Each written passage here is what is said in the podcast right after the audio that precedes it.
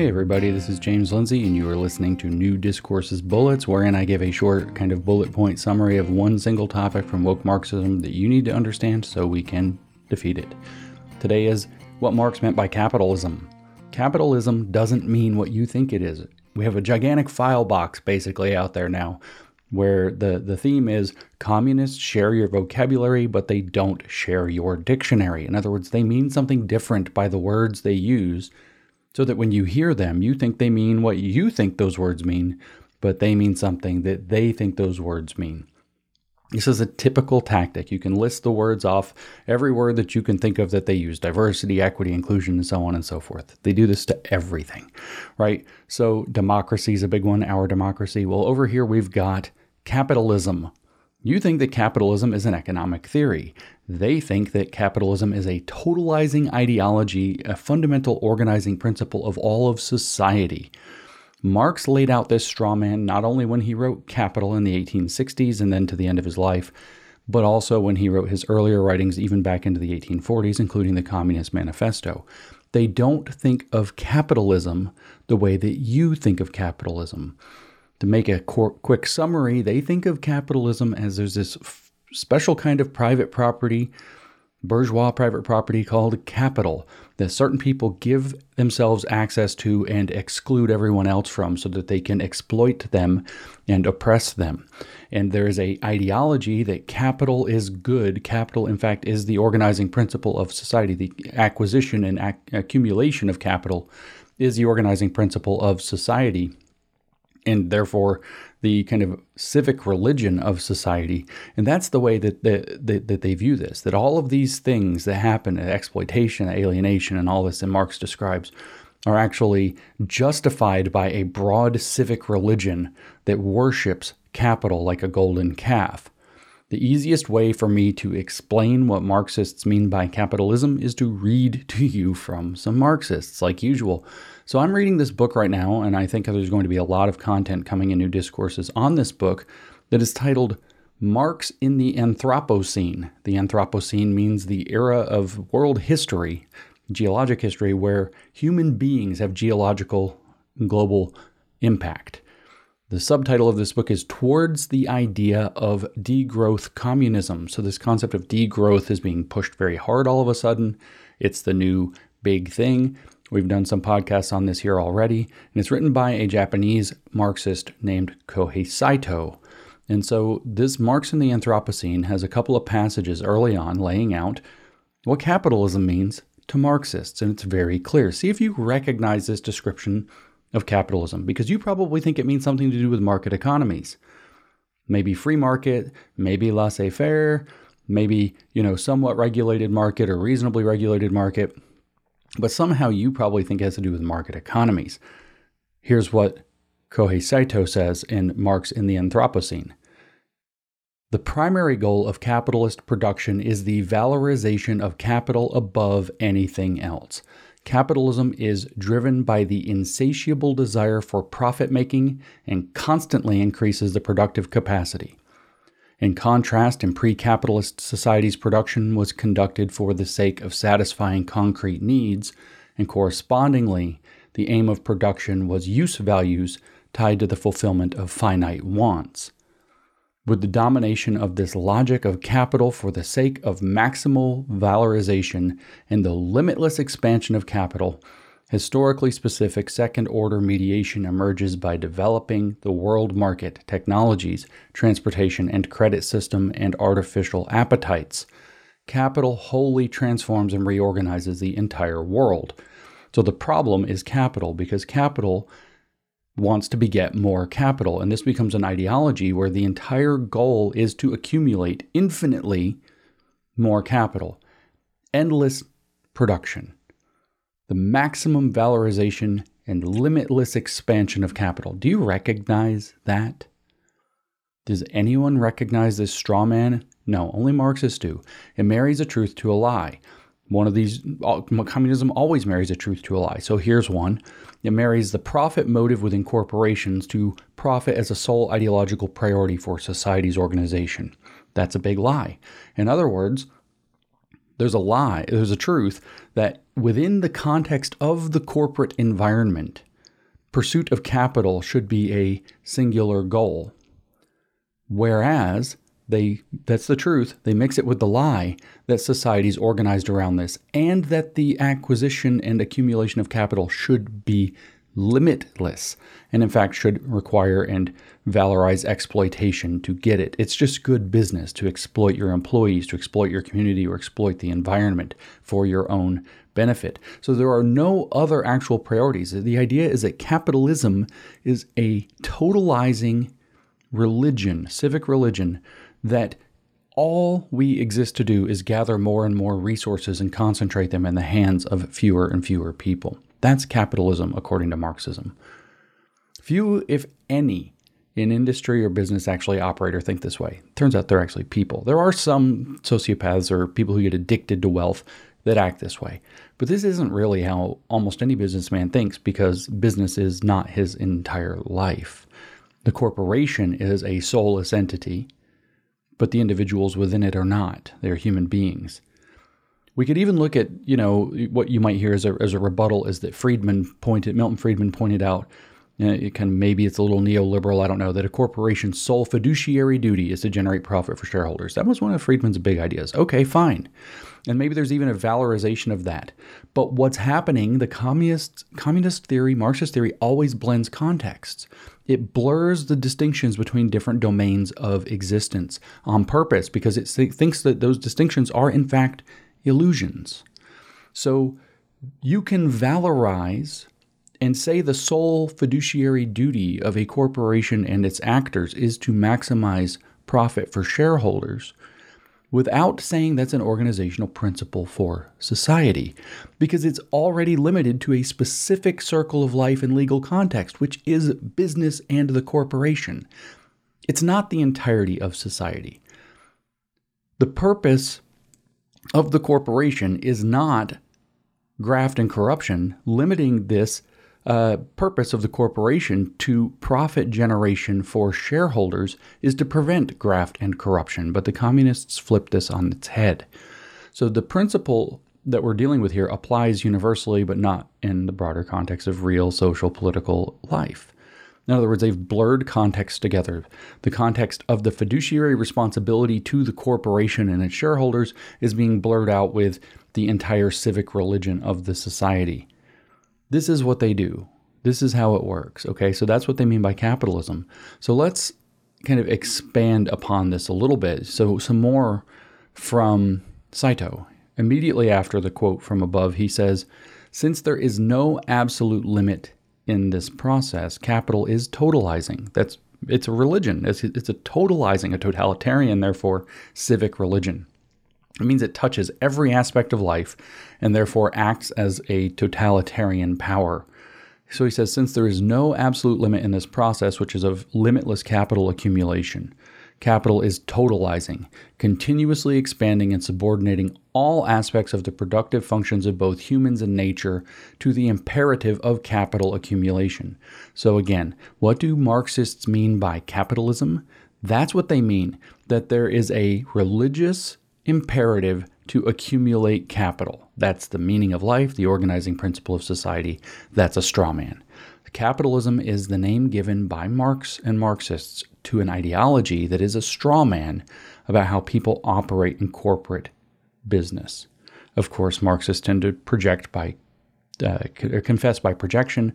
We call this the iron law of woke projection. So, in some sense, Marxists are telling us how they think leadership in business works which means if they become leaders in business by seizing the means of production, that's how they will mismanage things when they colonize an industry or whatever. In the name of the people, they will exploit and hoard because they think that that's actually the nature of business and that they have a unique, entitled position to do so as somebody who understands the bigger picture, the Gnostic position, the secret salvific knowledge from the system. So they're going to seize a hold of the, the system and use the system to direct us out of the system, and only they can do it. That's the, that's the religion that they have, but they tell you how they think. Earlier in the book, Saito, uh, this is all just in the, the, the introduction, if I'm not mistaken. It might be in the first chapter. It's early in the book. Earlier in the book, Saito gives a justification for why this uh, religion of capitalism, which is a straw man of market economies and property rights, needs to be destroyed.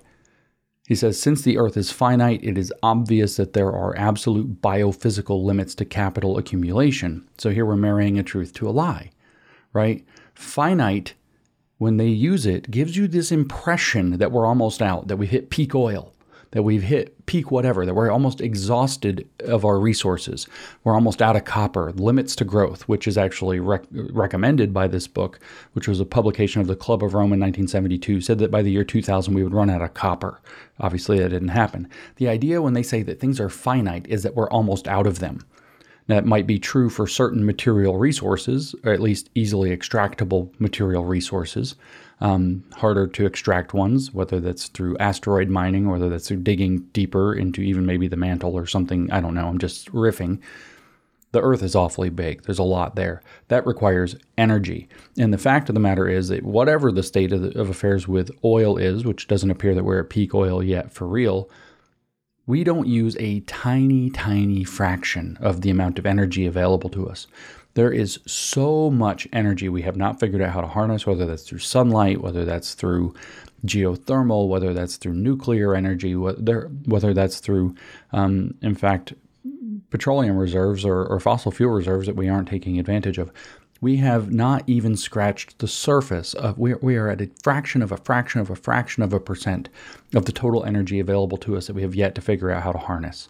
Haven't even talked about fusion energy down the line potentially. So when they say that there are finite limits, they want you to think we're close to the finite limit because it's true, there is a finite limit to a finite set or a finite system. It's not necessarily true that we're anywhere near that. And they want us to believe that so they can justify stepping in, in this case, to do degrowth communism, which is going to be that they're going to shrink all of our economies, killing millions or billions and then they're going to manage a smaller, sustainable economy where they get to decide what is sustainable and what isn't sustainable at every turn, justifying complete totalitarianism. But let's just read a little bit more. He says, Since the earth is finite, it's obvious that there are absolute biophysical limits to capital accumulation.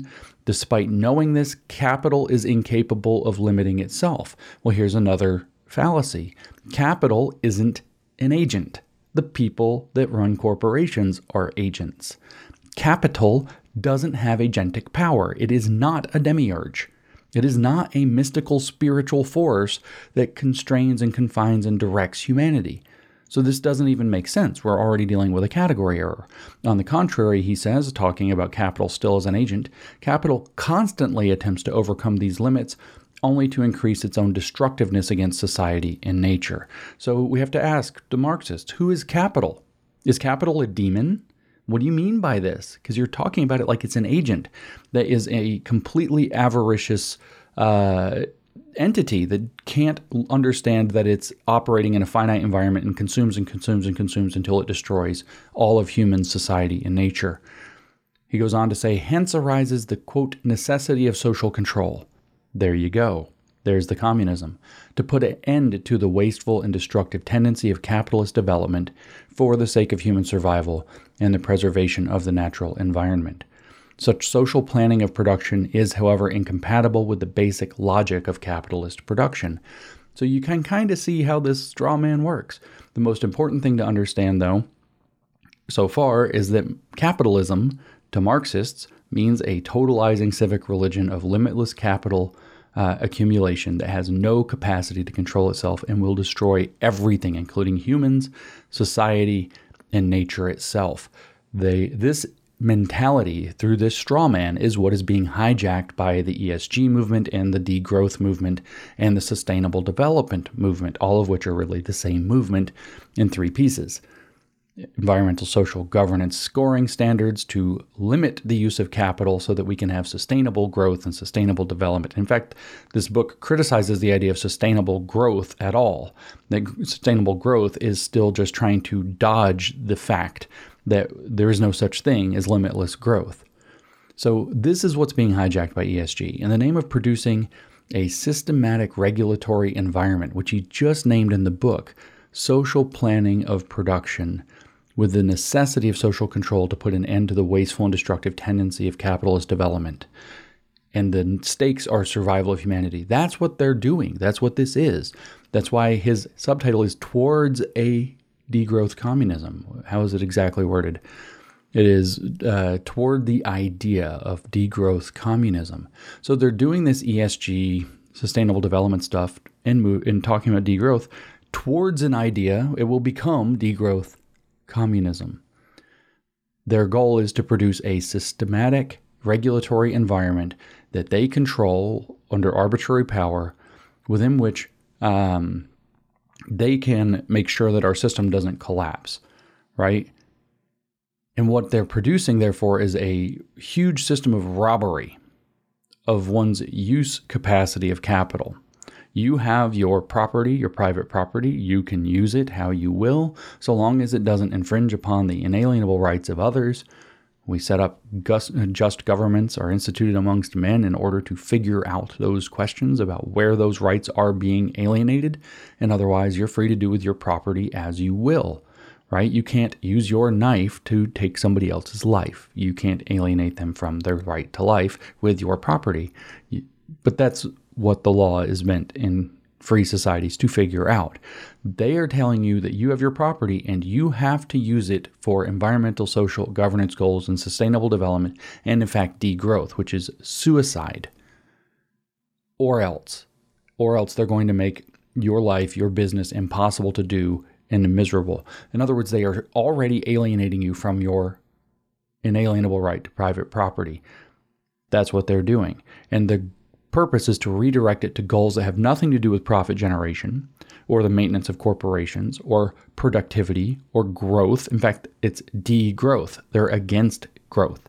They are anti growth. Well, that means diminishment, and that eventually means collapse and death. So they have no intention to move toward profit generation, productivity, growth, uh, or even really a truly sustainable population, which is, or, or society, which is what those what, what that would require is, is constant uh, capacity for productivity and growth.